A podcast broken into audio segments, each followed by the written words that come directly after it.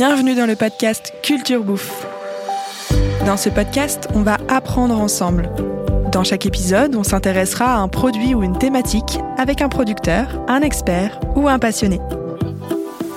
Je suis Pauline, une grande passionnée de bouffe et surtout de bonne bouffe. Auprès de mes grands-parents agriculteurs, j'ai toujours bien mangé. Et j'ai aussi compris que bien manger, c'est bon pour moi, mais aussi pour ma santé, l'environnement et la société. Et puis, un bon produit, c'est tout simplement bon. Mais voilà, bien manger, c'est bien choisir. Et ça, ce n'est pas toujours facile. Alors dans ce podcast Culture Bouffe, un format simple, accessible et décontracté, on essaiera de vous donner quelques clés pour mieux consommer. Car bien manger, ça s'apprend. Bonjour à tous et bienvenue dans ce nouvel épisode de Culture Bouffe. Alors je me suis dit que pour cet épisode qui sort en plein mois de juillet, ce serait sympa de se pencher sur un produit phare de l'été. Et mon choix s'est porté sur le produit qui rythme nos vacances d'été, qui se mange sans faim et qui plaît aussi bien aux petits qu'aux grands, la glace. Que ce soit une glace aux fruits ou au chocolat, en cornet ou en pot, ou encore à l'italienne, il y en a pour tous les goûts et elles peuvent être très différentes les unes des autres. Parce que non, une glace, ce n'est pas juste une glace. Derrière le terme glace artisanale, il peut se cacher beaucoup de choses. Et entre une vraie glace artisanale et une glace industrielle, il y a un sacré fossé. C'est ce que mon expert du jour va nous expliquer dans cet épisode.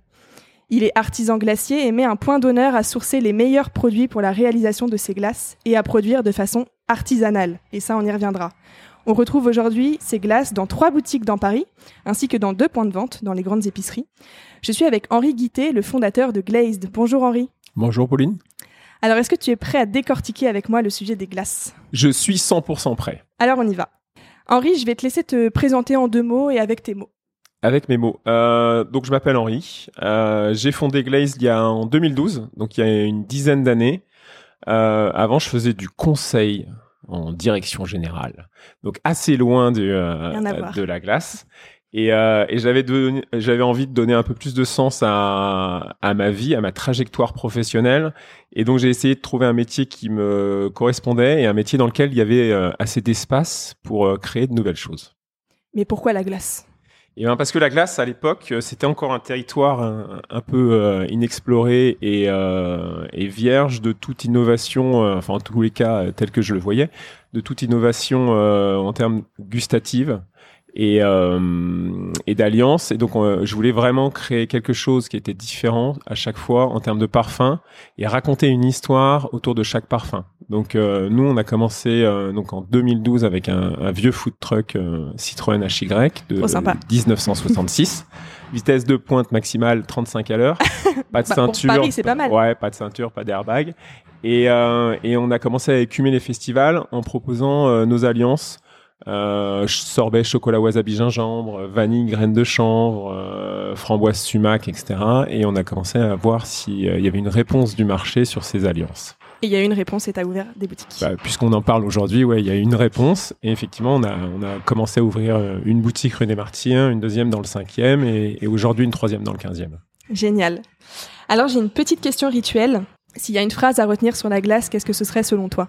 Euh, je pense que la phrase à, retenir sur la glace, c'est que euh, la glace, c'est le, le, reflet de l'homme qui l'a fait et aussi du, client qui la, déguste. Euh, ça, c'est un début de jeu de mots sur entre glace et glace, mais en tous les cas, ça, me paraît assez vrai. C'est que chaque glace reflète la personnalité de celui qui l'a créé, donc de l'artisan généralement, puisque c'est quand même l'objet du podcast aujourd'hui et euh, en termes de saveur, de goût, euh, mm. d'expérience qu'il veut amener. Et chaque glace est aussi le reflet du, du, client parce que nous, on a plein de parfums, typiquement mangue, piment d'Espelette, qui, qui, sortent un petit peu de l'ordinaire. Et euh, tous nos clients ont une perception différente de la chaleur du piment d'Espelette ou de la puissance de la mangue, etc. Et donc, c'est vraiment euh, quelque chose d'unique à la fois en création, mais aussi en dégustation. Et c'est ça qui est cool et difficile puisqu'en fait à chaque fois on remet euh, le métier sur, sur l'ouvrage. C'est vrai qu'il y a un champ des possibles euh, en matière de glace euh, assez impressionnant. Alors la première partie de ce podcast, c'est la production. donc ma première question, c'est avec quoi on fait de la glace? Mais je vais plutôt former ma question autrement, avec quoi toi tu fais ta glace? Parce qu'on va voir qu'il y a différentes façons de faire de la glace. Alors nous on fait de la glace avec des matières premières brutes et avec un matériel spécifique qui est euh, une turbine à glace. D'accord? une turbine à glace, c'est c'est l'équivalent du four à pizza pour un pizzaiolo ou du four pour un boulanger. Sans ça, on fait pas de glace. Sans ça, on a du mal à faire une glace telle qu'on la décrit et telle qu'on l'entend. Euh, voilà, et c'est aussi euh, donc la, sélection des matières premières. Très bien. Tu parlais de matières premières brutes. Qu'est-ce que c'est que ces matières premières brutes que tu utilises? Euh, les matières premières brutes, ça veut dire, pour ma définition, c'est effectivement partir du sucre, du lait, de la crème, du jaune d'œuf, des fraises, de la rhubarbe. En ce moment, on fait de l'abricot. Ce matin, on a, on a reçu des groseilles. Donc, on commence comme ça en, traitant euh, nos matières premières brutes et en n'utilisant pas de prémix ou de mix déjà fait pour, euh, pour faire de la glace. En tout cas, ce qu'on doit retenir, c'est que les ingrédients de base pour faire de la glace, ça reste de la crème, euh, du lait et, des, et du jaune d'œuf. Exactement, en fait. Donc là, pour une glace ou une crème glacée, la base, c'est lait entier, crème à 35% de matière grasse, sucre, jaune d'œuf, jaune d'œuf ou pas, en fait, ça dépend un peu de euh, ce que tu veux amener comme euh, perception gustative à la fin. Et, euh, et puis un arôme, donc mais un arôme qui n'est pas un gros mot dans ce cas-là, qui peut être de la pâte de pure pistache, du cacao, du chocolat, ce qui amènera du goût en fait. Voilà, de la vanille, etc. Donc ça c'est les glaces, les sorbets c'est encore plus simple, c'est eau, sucre et un fruit, un légume, puis une pistache, etc., etc. Je me suis reprise en posant ma question justement sur euh, la façon dont on fait de la glace, puisque toi tu as ta façon de faire de la glace. On peut dire que c'est euh, une méthode artisanale, euh, mais on peut faire de la glace avec différents autres procédés et différents autres ingrédients. Est-ce que tu peux nous les expliquer? On peut faire, effectivement, on peut faire, c'est ce que je disais tout à l'heure, c'est qu'on peut utiliser des, des bases déjà toutes faites les fameux euh, prémix, mix, euh, avec lesquels euh, vous complétez avec du lait ou de l'eau, et puis on mixe, et puis on met dans la turbine, et on turbine, et on sort avec la même base, une glace noisette, une glace chocolat, une glace pistache, etc. etc. Donc ça, c'est une démarche qui est différente de celle qu'on a choisie. Euh, je suis pas là pour juger, mais, euh, mais c'est assez différent, effectivement. C'est en termes de productivité plus rapide. Évidemment. Euh, en termes de goût, euh, je pense que pour moi, enfin, c'est, on n'a jamais envisagé ça, mais en termes de goût, c'est toujours plus compliqué, moi, en tant que consommateur, de différencier chaque parfum quand c'est fait comme ça, parce qu'elles ont toutes la même texture. Euh, la même structure et, euh, et voilà il y a moins de moi je veux vraiment que chaque parfum ait sa particularité en termes de goût mais aussi en termes de texture, de, de couleur, de, de composition. Et je me suis renseignée un peu justement sur euh, ces prémix euh, en poudre qui sont euh, produits de façon industrielle. Et en fait, on se rend compte que ce sont des prémix avec une liste d'ingrédients à rallonge, beaucoup d'additifs, des stabilisants, de la graisse végétale. Donc voilà, on est vraiment sur des produits qui sont très très loin des produits naturels comme le lait, la crème et les œufs. Quoi. Exactement. Ouais, ouais, c'est un peu le la liste longue des ingrédients qu'il y, a dedans, mais qui, qui se justifie parce qu'on euh, on doit avoir une conservation euh, longue et euh, une praticité du, du mélange. Mais, effectivement, c'est en aucun cas ce qu'on fait nous. J'ai une petite question sur le fait que les glaces soient vues comme un produit relativement sucré. Et c'est Philibert qui, qui va te poser une question à ce sujet. Salut Pauline, salut Henri, c'est Philibert. Alors j'ai une question sur les glaces. pour moi, les glaces égale sucre. Euh, déjà, est-ce que c'est vrai? Et est-ce qu'une glace est forcément très sucrée? Est-ce qu'on peut faire des glaces avec peu ou pas de sucre? Voilà, je te remercie, salut. Merci Philibert pour cette question euh, pointue et technique. Euh, effectivement, en fait, la base d'une glace, enfin la structure d'une glace est souvent apportée par le sucre. Et on a besoin de sucre pour, pour créer une glace. Donc on peut jouer avec différents sucres, d'accord? Euh, nous, on utilise par exemple du, sucre euh, saccharose euh, basique. On utilise aussi du, sirop d'érable bio, du miel bio, etc., etc., pour effectivement avoir une sorte d'équilibre dans tous ces sucres et dans ce pouvoir sucrant qu'on a à la fin. il est possible de faire des glaces moins sucrées ou sans sucre, mais dans, dans ce cas-là, on est obligé de, de charger dans, avec d'autres éléments pour avoir une structure sur la glace. Oui, parce que le sucre joue pas uniquement sur le côté sucrant. Exactement, ouais, ça tient la glace. Donc en fait, si, sinon ça ressemble à un glaçon. Mhm. Un glaçon, c'est de l'eau euh, gelée mais je suis pas sûr que vous ayez trop envie de manger une, un glaçon euh, dans un cornet. Donc euh, effectivement, c'est possible de travailler des édulcorants, euh, des, des, protéines, des fibres, etc., etc., pour avoir des, des glaces peu ou pas sucrées. Mais ça nécessite pas mal de travail et pas mal d'additifs et d'ajouts. Donc c'est pas trop notre démarche. Après, nous, ce sur quoi on, travaille, c'est qu'on met peu de sucre, d'accord? Il y en a quand même, mais on en met peu. Euh, et après, on joue sur la perception euh, du sucre, parce que euh, à dose de sucre équivalente sur un, sorbet, si je mets rajoute du jus de citron, je, je un peu, je mets du sumac, etc., etc. En fait, ma perception sucrée en tant que consommateur sera plus faible.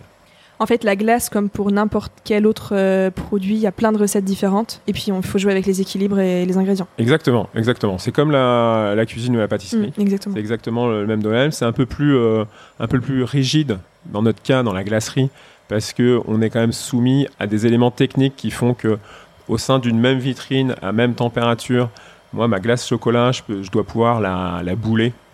Donc, faire une boule aussi simplement que euh, mon sorbet Morito mhm. ou euh, mon sorbet fraise. Mais euh, et donc dans ce sens-là, on est obligé de travailler en fait les, recettes. Mais mais voilà. Donc là, on a listé tous les ingrédients qu'on peut utiliser pour faire de la glace et tu as commencé à, l'aborder tout à l'heure. Comment on fait de la glace après? On a tous ces ingrédients et ensuite la démarche, c'est quoi? Alors la démarche est assez simple. Pour les sorbets, les sorbets, c'est typiquement on réalise un sirop, d'accord, de l'eau, du sucre qu'on fait bouillir ou on fait chauffer jusqu'à 85 degrés euh, pour que le sucre soit bien dissous. Euh, et, après ce sirop, on l'utilise, on ajoute à ce sirop euh, des fraises, de la rhubarbe, de la mangue, du citron, etc., etc., de la noix de coco, pour en faire après un, mélange, un mix qu'on mixe fort avec un blender plongeant d'une taille incroyable et pour vraiment casser toutes les, les, particules, les molécules, pour que ce soit le plus homogène possible. Et après, ce mix-là, on le fait maturer euh, pendant 6, 12 euh, heures. Euh, pour que les, les, arômes se développent. D'accord? Et le lendemain, donc généralement, on turbine, donc on le met dans, dans cette machine incroyable qu'on appelle turbine à glace, euh, et qui va refroidir le mélange qu'on a mis, mhm. et qui a maturé, et qui va refroidir ce mélange en le brassant, et, euh, et donc en le brassant, on va incorporer un peu d'air le un peu est important, on y ah, reviendra tout à l'heure. Ah, ça, c'est une piste pour les questions prochaines. Euh, un peu d'air pour lui donner une texture euh, soyeuse, voluptueuse. Voilà. Et pour la glace, c'est la même chose. En un peu plus complexe parce que euh, il y a un peu plus d'ingrédients de base, mais ça reste comme une crème anglaise, d'accord? Donc c'est, on démarre avec du, du lait entier dans lequel on met du sucre qu'on fait chauffer progressivement. Après, si on a besoin, on met des jaunes d'œufs préalablement battu. Euh, on continue à, à vanner euh, la casserole, voilà. Et puis après, on ajoute, par exemple, son, sa pâte de pistache qu'on fait cuire jusqu'à 85 degrés pendant pendant deux minutes pour pour pasteuriser. Et puis après, on refroidit rapidement. On enfin, on mixe, on refroidit rapidement, on laisse maturer la nuit, pareil pour que les arômes se développent. Et le lendemain, on turbine. Donc on voit que pour euh, une glace préparée de façon artisanale, il y a une vraie démarche euh, bah, de, comme en pâtisserie, quoi. On travaille le produit. En revanche, euh, quand on parlait des mix industriels tout à l'heure, là on, parle juste d'un assemblage de produits. On parle, ouais, ouais, tout à fait, ouais. En fait, l'important dans la glace, mais c'est exactement pareil dans la pâtisserie ou dans la cuisine, c'est euh, meilleurs sont les ingrédients de départ, euh, meilleure sera la glace, d'accord? Euh, Donc nous, on met euh, typiquement, on met sur les, les fruits, etc. Beaucoup, enfin plus de 50% sur de fruits dans, dans notre bac final, dans notre pot final. donc en fait, la qualité de la fraise bio de pleine terre là du sud de la France qu'on va utiliser, elle se reverra à la fin finalement. Si je prends une fraise qui a poussé sous serre en Bretagne en janvier chauffé, elle n'aura pas du tout le même goût que celle que j'ai aujourd'hui. Ou pire, un arôme fraise. Ou, ou pire, euh, ouais. C'était même pas un truc que j'envisageais, mais effectivement, ouais, on, on, peut utiliser des arômes euh, artificiels pour euh, pour donner ou booster le, le goût fraise. Donc ça, ça c'est vraiment notre ligne de conduite, c'est utiliser les les, euh, les ingrédients, les matières premières, les au top pour avoir un résultat au top et ne pas en fait cacher le goût de, de ce qui va se passer.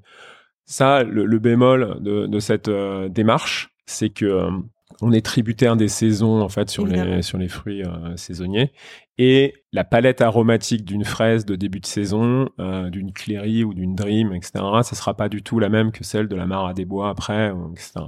Donc en fait, notre sorbet fraise qui s'appelle Tunnel of Love, qui est fraise et, et, euh, bête timut, il a, si vous le goûtez tout au long de la saison, il, il aura un goût un peu différent. Mais pourquoi certains glaciers Alors, on, met vraiment de côté euh, les, glaces industrielles, mais des glaciers qui ouvrent des boutiques. Les raisons de l'utilisation de ces mix industriels, c'est uniquement un gain de temps et une question de prix. Mm, Ouais, c'est déjà deux bonnes raisons, je crois. Oui. Sur un métier saisonnier comme la glace, c'est déjà deux bonnes raisons. Après, euh, après c'est deux optiques vraiment différentes. Donc euh, nous, on n'a pas choisi ça parce que euh, moi, je fais manger mes glaces à mes enfants. Donc j'ai pas envie qu'ils mangent ça. Et en même temps, euh, je- ce que je veux, c'est avoir des consommateurs et et des clients euh, fidèles et qui reviennent. Et, et ça, en fait, je pense que le seul moyen d'y arriver, c'est de pas tricher sur la qualité. Que ce soit bon. Donc voilà, donc nous ça nous prend plus de temps de laver les fraises, d'équeuter les fraises, de euh, réduire les fraises en purée, etc., etc., que euh, d'acheter de la, la purée de fraises ou que d'acheter un arôme fraise. Mais il y a un vrai métier derrière, un savoir-faire. voilà, et en plus on valorise aussi euh, le travail des, des fournisseurs qui est, qui est derrière, Tout des fait. fournisseurs généralement français qui euh, qui font les choses bien et, euh, et auxquels on achète au prix juste euh, leur production. Tu parlais euh, tout à l'heure de l'étape du foisonnement, donc le fait d'incorporer un peu d'air dans, dans la glace, et on a bien mentionné le fait que tu en incorpores un peu. Euh, Est-ce que tu peux expliquer aux auditeurs pourquoi euh, c'est important de mentionner ça? Alors, le foisonnement, c'est un débat, euh, c'est le marronnier des débats euh, sur la glace.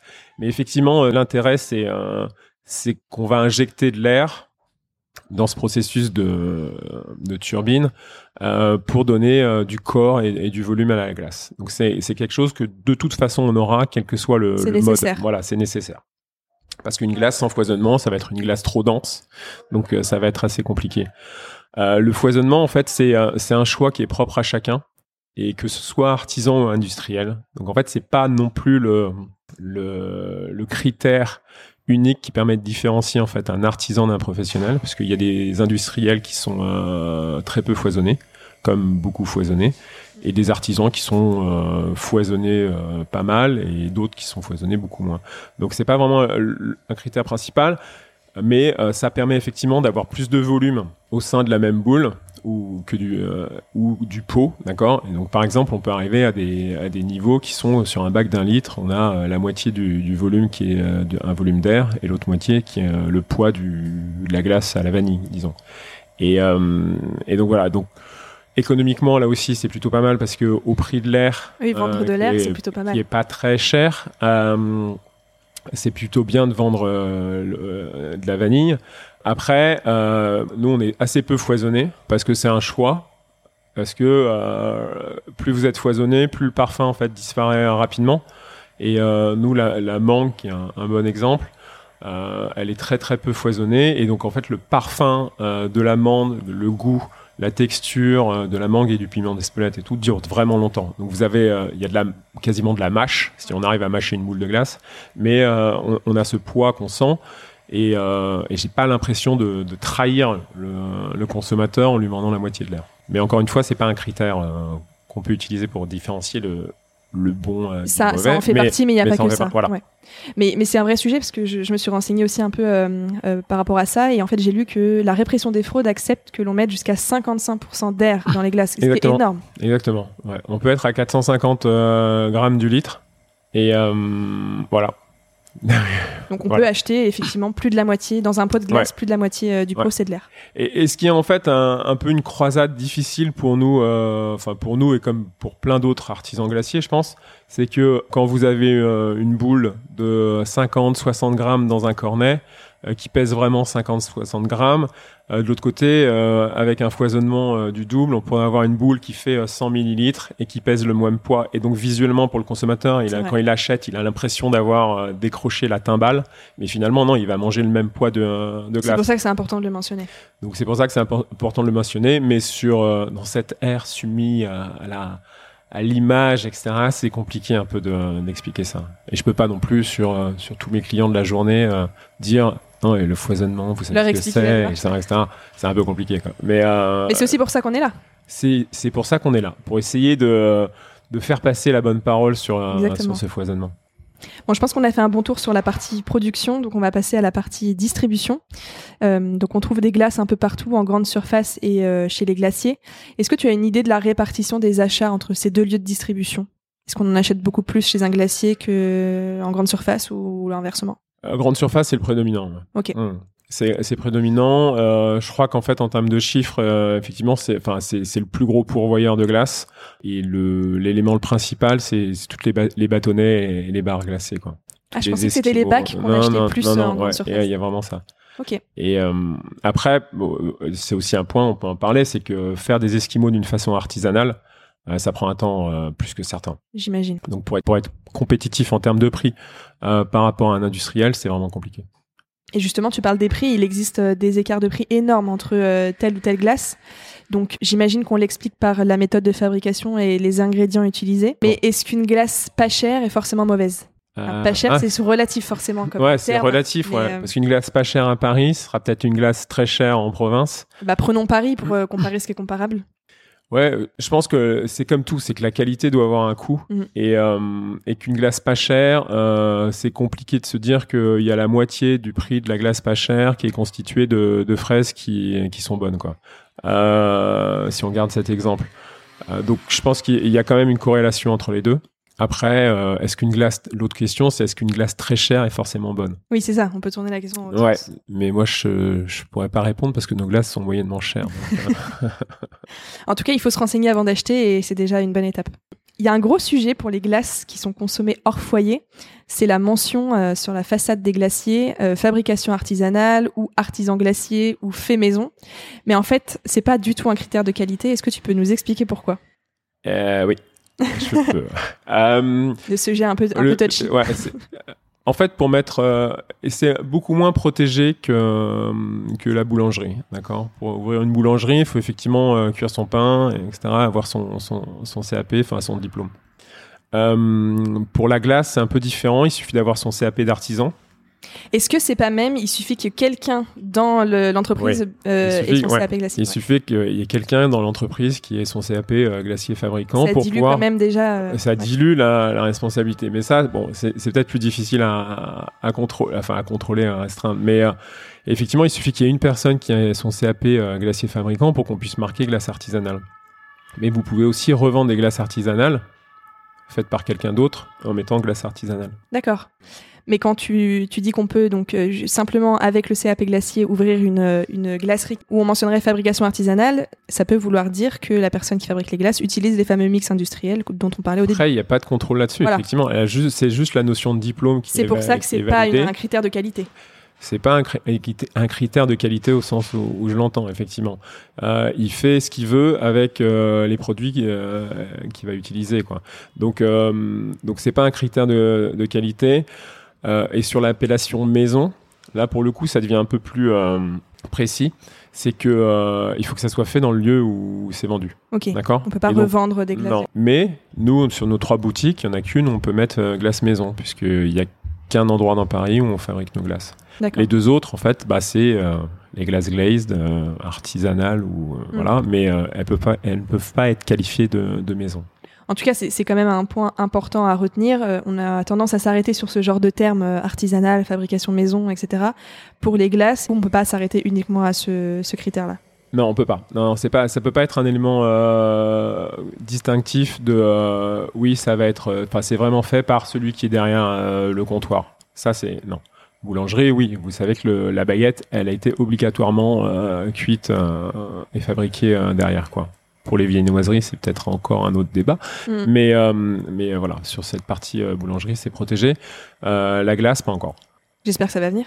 Bah, ce, ce doit être- normalement, c'est le sens de l'histoire, quoi. C'est qu'on, plus ça va et plus il y a d'acteurs depuis une dizaine d'années. Moi, je vois beaucoup d'acteurs nouveaux sur sur la glace à Paris et, et en France.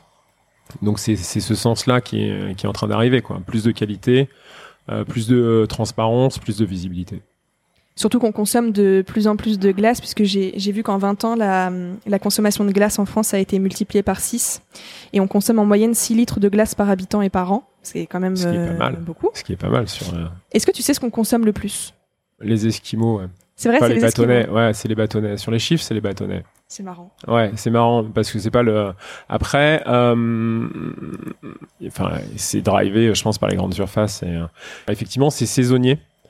Euh, c'est forcément saisonnier parce que euh, la glace à la boule, euh, nous, euh, historiquement, on, on la mange que l'été, enfin que quand il fait beau, quoi. Donc, euh, que ça soit à Paris, en province et autres. Dans les pays nordiques ou l'Angleterre, en fait, on consomme de la glace vraiment tout le temps, toute l'année et dans une forme nomade. D'accord? Nous en France, effectivement, c'est plus cette glace à la boule, elle est plus centrée sur la période estivale. Néanmoins, la consommation à domicile des pots, euh, elle est plutôt stable.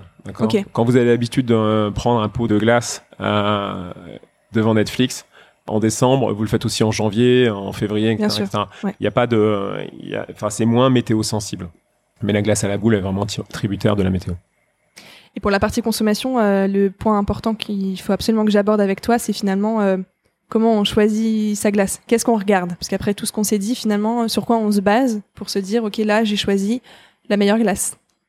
Alors, je pense qu'en fait, l'avantage de, euh, du métier de glacier et donc pour le consommateur, c'est que normalement, euh, vous êtes capable de demander à déguster euh, quelques, voire l'intégralité des parfums c'est qui vrai, sont avant de choisir. présentés. Ouais. Ce qui est pas po- trop possible chez le boulanger. Euh, Essayez de goûter la tradition avant de l'acheter. Je pense que ça marchera pas. Et, euh, et ici, oui. Donc finalement, en goûtant ces produits, euh, c'est déjà un premier indice de est-ce que la pistache euh, a vraiment un goût de pistache ou euh, elle a plutôt un goût d'amande. Est-ce que la pistache est verte fluo ou pas verte Donc fluo? ça, c'est, ça c'est le premier, c'est le goût, goûter et voir euh, effectivement. Et là aussi, on voit le foisonnement parce qu'on on, on sent un peu le, le poids en le mangeant de de l'échantillon qu'on va qu'on va prendre. Et après, euh, le deuxième, enfin après ou avant, euh, le deuxième, effectivement, c'est c'est la couleur, les, les couleurs disponibles en vitrine. Si la pistache, en fait, quand vous éteignez la lumière du euh, de la boutique, elle continue à luire dans la nuit, généralement, c'est que c'est pas vraiment de la pas pistache. bon signe. Mm. Non. Euh, la vanille, elle peut pas être euh, jaune. euh, le citron, il doit être blanc, etc., etc. Il y a, il y a quand même des marqueurs. La menthe que- aussi, hein, je crois que c'est Ouais, vert. exactement. Ouais. Moi, nous, on fait une glace à la menthe. La menthe, notre glace à la menthe, elle est pas verte. Parce qu'il n'y a pas de peut colorant. pas être trop verte quand même. Donc voilà. Donc effectivement, ça. Plus après, des parfums incroyables à base de, de schtroumpf et autres, euh, qui sont quand même, euh, qui se trouvent moins dans la nature les schtroumpfs. Ouais, a priori, Nous, on ça a pousse essayé, pas sur mais les arbres. ouais, on, on les a jamais trouvés encore. Euh, on fait une glace bleue. On avait essayé de prendre un peu le, le contre-pied de ça et de prouver qu'on pouvait faire quelque chose de, de schtroumpf entre guillemets euh, d'une façon naturelle. On fait une glace bleue euh, vegan, euh, lait de coco et fleur de pois papillon, qui est une fleur qui, qui donne une couleur bleue pétante. euh, Ok. en infusion, c'est incroyable, euh, qui a plein de propriétés thérapeutiques euh, dingues, mais on l'utilise pas trop pour ça, mais plus pour sa couleur et, et en montrant qu'on arrive à avoir un bleu, je trouve toujours entre guillemets, d'une façon naturelle. Donc voilà. Mais effectivement, euh, si vous avez la pâte patrouille qui traîne en vitrine euh, et je sais pas quoi, plus une pistache euh, phosphorescente et une glace au citron, un sorbet citron jaune. Euh, pour moi, c'est quand même des marqueurs que euh, Ouais. on n'est pas trop euh, Et c'est assez dans visible, cette dimension-là donc, euh, artisanale. Et quand on achète une glace en grande surface, on- le seul moyen d'information qu'on a, c'est les étiquettes. Donc là, la priorité, c'est quand même de regarder ce qu'on disait tout à l'heure, le poids VS. Exactement. Ouais. Le premier, c'est foisonnement, effectivement. Donc l'indication poids et volume et de voir ce qu'on achète. Après, euh, donc on achète en connaissance de cause. Donc il n'y a pas de, euh, enfin il y a pas de mystère, mais effectivement c'est- déjà une première indication. Et après euh, la compo euh, sur les, euh, les ingrédients quoi. Ouais, pour rebondir sur ce que tu disais tout à l'heure, sur euh, les ingrédients que tu utilises, euh, j'ai regardé quelques étiquettes de glace et parfois il y a plus de 30 ingrédients. Donc on se rend compte qu'on est quand même très loin de la glace de base euh, avec Ouais. 4-5 ingrédients nécessaires pour la faire. Exactement. ouais. Nous on a une glace au popcorn. euh, Il y a du lait, de la crème, du sucre, du jaune d'œuf. Et, euh, et après, on prend du maïs à popcorn, on fait, euh, on a une machine de fête foraine, on fait le popcorn, on le met dedans. Et voilà, point barre. Donc en fait, en liste d'ingrédients, on est assez court. Et pourtant, euh, pourtant cette glace au popcorn, après on met du, un caramel avec du poivre aqueux dedans, etc. Donc tu vois, pour donner un peu peps au, à au tout. Mais cette glace au popcorn, elle a un goût d'enfance, elle a un goût de popcorn qui Ouais, est, addictif ouais. pour, le- pour nos clients. Mais euh, c'est une, une compo supra courte. Donc il n'y a pas de... on- ça peut se faire. Mais d'ailleurs, ce, ce que tu, la, la glace que tu mentionnais, la glace bleue que vous avez faite, finalement, euh, même pour faire une glace bleue, il n'y a pas besoin d'utiliser une liste d'ingrédients à rallonge, des trucs, euh, des additifs, des colorants et tout. On peut non, trouver. euh, ouais, ouais, tout à fait. Enfin, là, là, c'est un colorant naturel puisque c'est cette fleur. Oui, mais effectivement, il y a, y a pas de. On peut y arriver sur une liste assez courte et euh, avec une traçabilité et un souci de la provenance des produits. Quoi. J'ai une autre petite question rituelle euh, dans ce podcast, c'est demander euh, une recette à mon invité. Mais là, comme on parle de glace, je sais pas trop ce que tu vas pouvoir me proposer. Alors, j'ai effectivement, comme on l'a dit au, début du, podcast, c'est que le matériel nécessaire pour faire une glace de qualité, euh, ça reste quand même la turbine. Après, néanmoins, il y a plein de, de desserts glacés ou de, de substituts glacés qu'on peut réaliser chez soi sans turbine. On peut faire des parfaits glacés, Trop bien. des mousses glacées, des bombes glacées. On peut faire une quantité de choses assez incroyables avec euh, un fouet ou un batteur et, euh, et avoir une texture un peu plus euh, légère que la glace. Mais au moins, c'est une préparation glacée qui se tient. Là, en exclusivité pour le- ce podcast, Génial.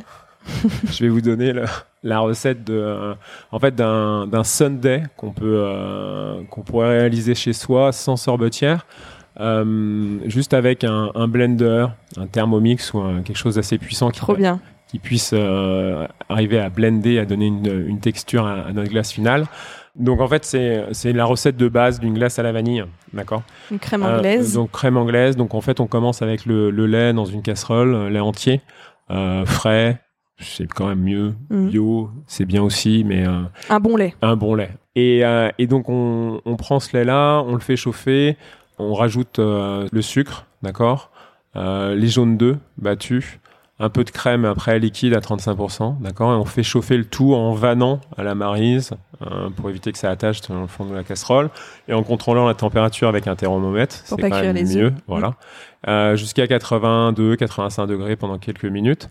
Et après on, re- on mixe fort pour effectivement, euh, voilà. Ah pardon, j'ai oublié la vanille.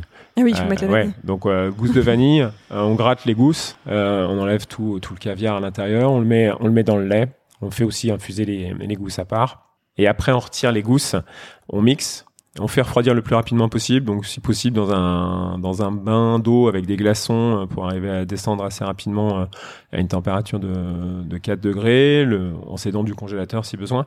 Et, euh, on le fait maturer pendant la nuit et on le met en fait euh, dans des petits bacs à glaçons. Ok. D'accord? Donc on coule tous nos, tous nos Ouais. glaçons comme ça. On fait des petits Alors, glaçons il faut, de il crème faut anglaise. des, des bacs rigides quand même, pas les poches euh, machin. Mais voilà, et qu'on met au congélateur. Donc ça, ça va durcir et le lendemain, euh, on aura ces, euh, ces glaçons de, de mix qui seront déjà congelés. Vous le mettez dans, dans votre blender et vous mixez en, en pulsion, par pulsion. euh, de telle façon à commencer à avoir cette texture de glace, d'accord? Et à côté, en fait, ce qui est cool, c'est nous, nous, on fait ça, on fait des, des noix de pécan qu'on fait torréfier au four un petit peu, une dizaine de minutes vers, Pas mal. Vers 150 degrés, euh, et après on caramel à sec, on les met dedans, J'allais dire, il manquait le caramel là. caramel à sec, on les met dedans, euh, une pointe de miso. euh, qui va donner ce côté salé et cette umami incroyable à, à notre résultat final. Et, et après, donc une fois que la, la glace a pris cette bonne texture au blender, vous mettez votre un peu de caramel et puis les pécans, les pécans torréfiés. C'est une glace qui se mange instantanément. Si on la congèle, ça devient un glaçon.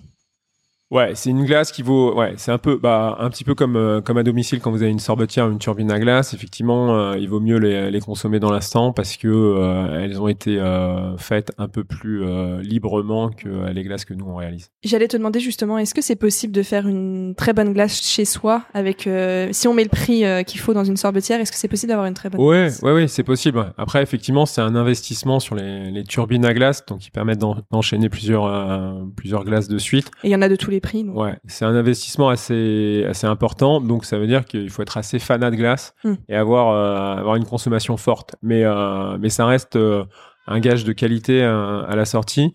Euh, ça sera toujours moins bien, je pense, que euh, qu'une glace faite Mais avec il y a la une turbine satisfaction d'avoir professionnelle. Mais mais au moins, effectivement, ça, on est libre. Un coup, on fait un sorbet euh, menthe, euh, rhum et citron. L'autre coup, on, je sais pas, on a de- du basilic qui traîne dans le jardin. Hmm. Tac, on fait euh, basilic et vodka. Enfin, on peut on Une peut varier. de ouais possibilités. et, et, et jouer sur euh, les infusions à chaud, les infusions à froid, etc. etc. Donc ça, c'est il y a vraiment une créativité forte qu'on peut, enfin nous on essaye de développer, mais qu'on peut avoir euh, tout un chacun sur la glace et euh, qui est plutôt cool. Parce que ça reste quand même, parce qu'on l'a pas dit, mais ça reste quand même un achat plaisir quoi. Ah oui, Et bah, c'est un produit sûr. plaisir. Donc en fait, euh, on n'est pas là, ça doit pas être terne, euh, moche et, et morne. C'est que euh, il faut mettre un peu de vie dedans. Et, euh, et c'est plutôt c'est la fin de repas ou c'est le goûter. Donc euh, finir sur une note un peu funky ou punk, c'est cool. Alors, on va arriver à la toute dernière partie de ce podcast sur les glaces avec la partie conservation. Ça peut paraître bizarre, mais je me demande euh, combien de temps on peut conserver une glace au congélateur? Parce que je pense qu'on a tendance à croire qu'en mettant un produit au congélateur, euh, on peut le laisser une éternité. Mais je pense que ça se dégrade avec le temps.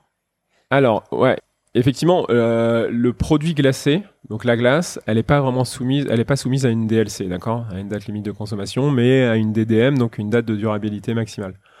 Cette DDM, elle est fixée entre ce que vous voulez et 18 mois, disons.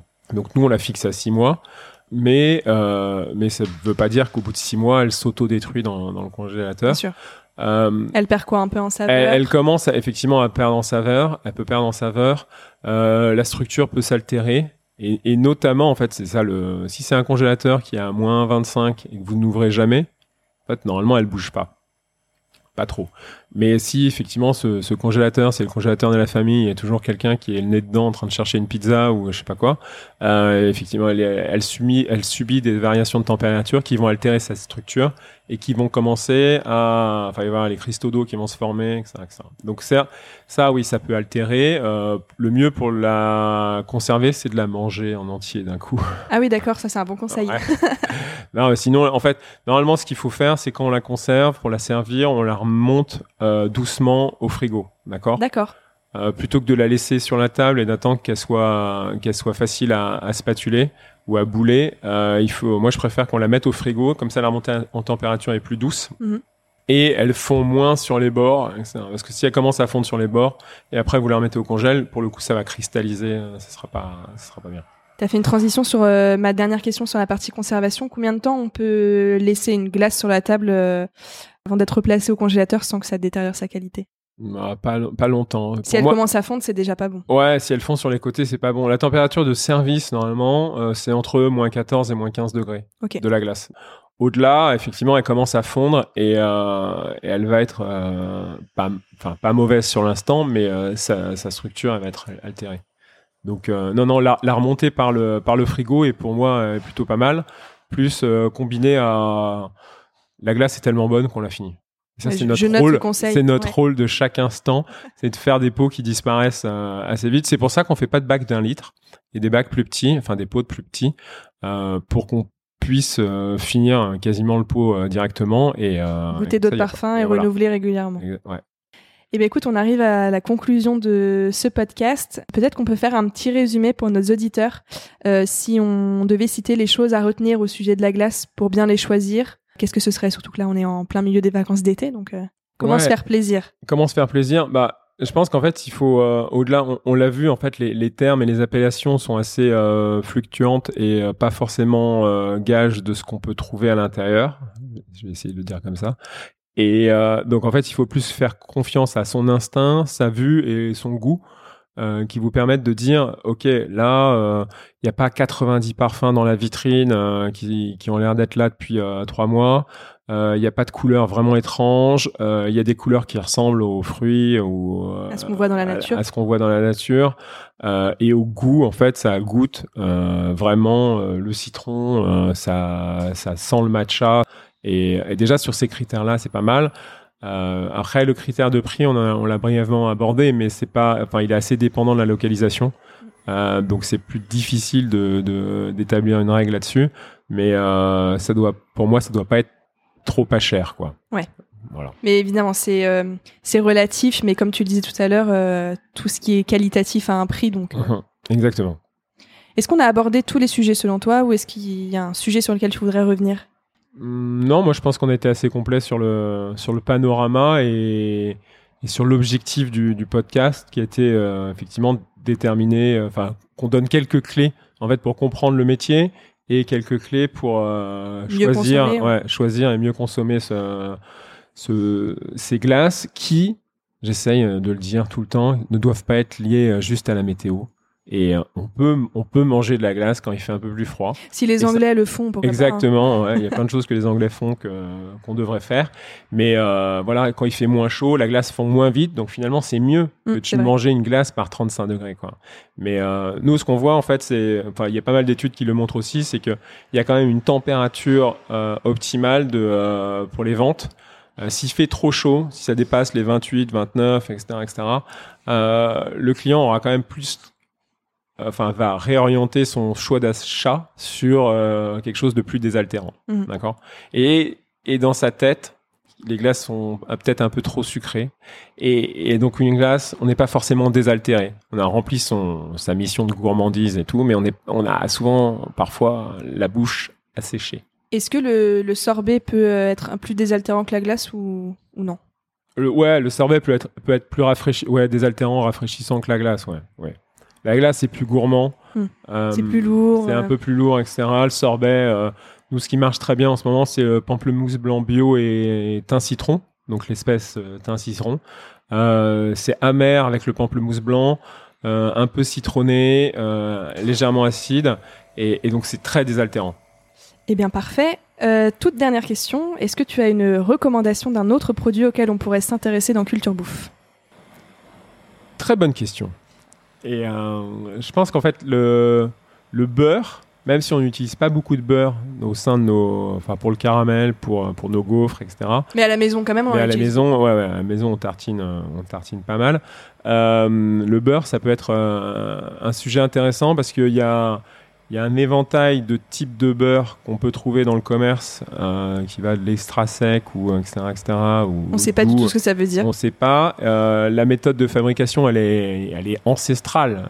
Et le lien entre euh, matière première, le lait, et le produit final, le beurre, est assez intéressant, je pense, à être, à être creusé. Et, et, pareil sur la notion de prix, mm. sur la notion de comment on choisit un bon beurre euh, parce que le beurre c'est un peu plus compliqué que là on peut pas le goûter pour le coup. Mm, c'est clair. Euh, même chez le fromager je suis pas sûr qu'on y arrive à la mode mais euh, mais voilà. Donc ça ça peut être intéressant. Enfin ça m'intéresserait. Bah, très bonne piste. Et j'attends cet épisode avec impatience. Je me le note. Merci beaucoup Henri pour toutes tes réponses et pour le temps que tu m'as accordé. J'espère que l'exercice t'a plu. Mais oui c'était incroyable. Ouais, j'ai appris des choses. Merci encore. Merci Si le podcast vous a plu, n'hésitez pas à vous abonner à Business of Bouffe sur votre appli audio et à partager l'info autour de vous. Vous pouvez aussi nous laisser 5 étoiles sur Apple Podcast ou Spotify. C'est important pour nous aider à gagner de la visibilité. Merci et à très bientôt.